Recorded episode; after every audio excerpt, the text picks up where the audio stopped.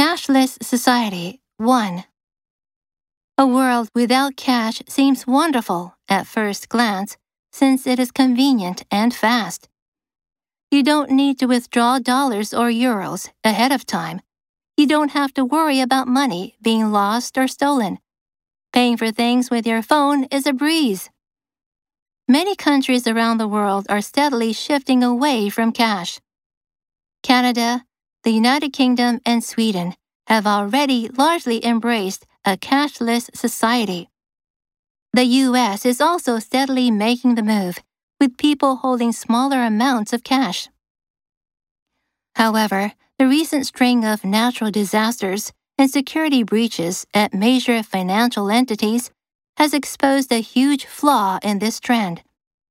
When the power goes out, telephone lines shut down, or account information is stolen, it is impossible to use ATMs, credit or debit cards, or mobile payments, no matter how rich you are.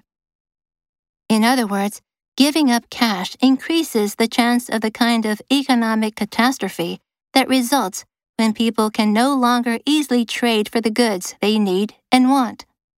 The solution to this national security issue is simple bring back the currently maligned large denomination bills like the $500, which was discontinued in 1969. Breeze. Uploading a video to YouTube is a breeze. Steadily.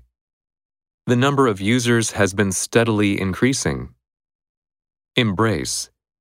It took long for them to embrace the new idea. Catastrophe. This could have led to a catastrophe. Malign. The lawsuit was maligned as a mere publicity stunt. Denomination. How many Christian denominations are there? Discontinue.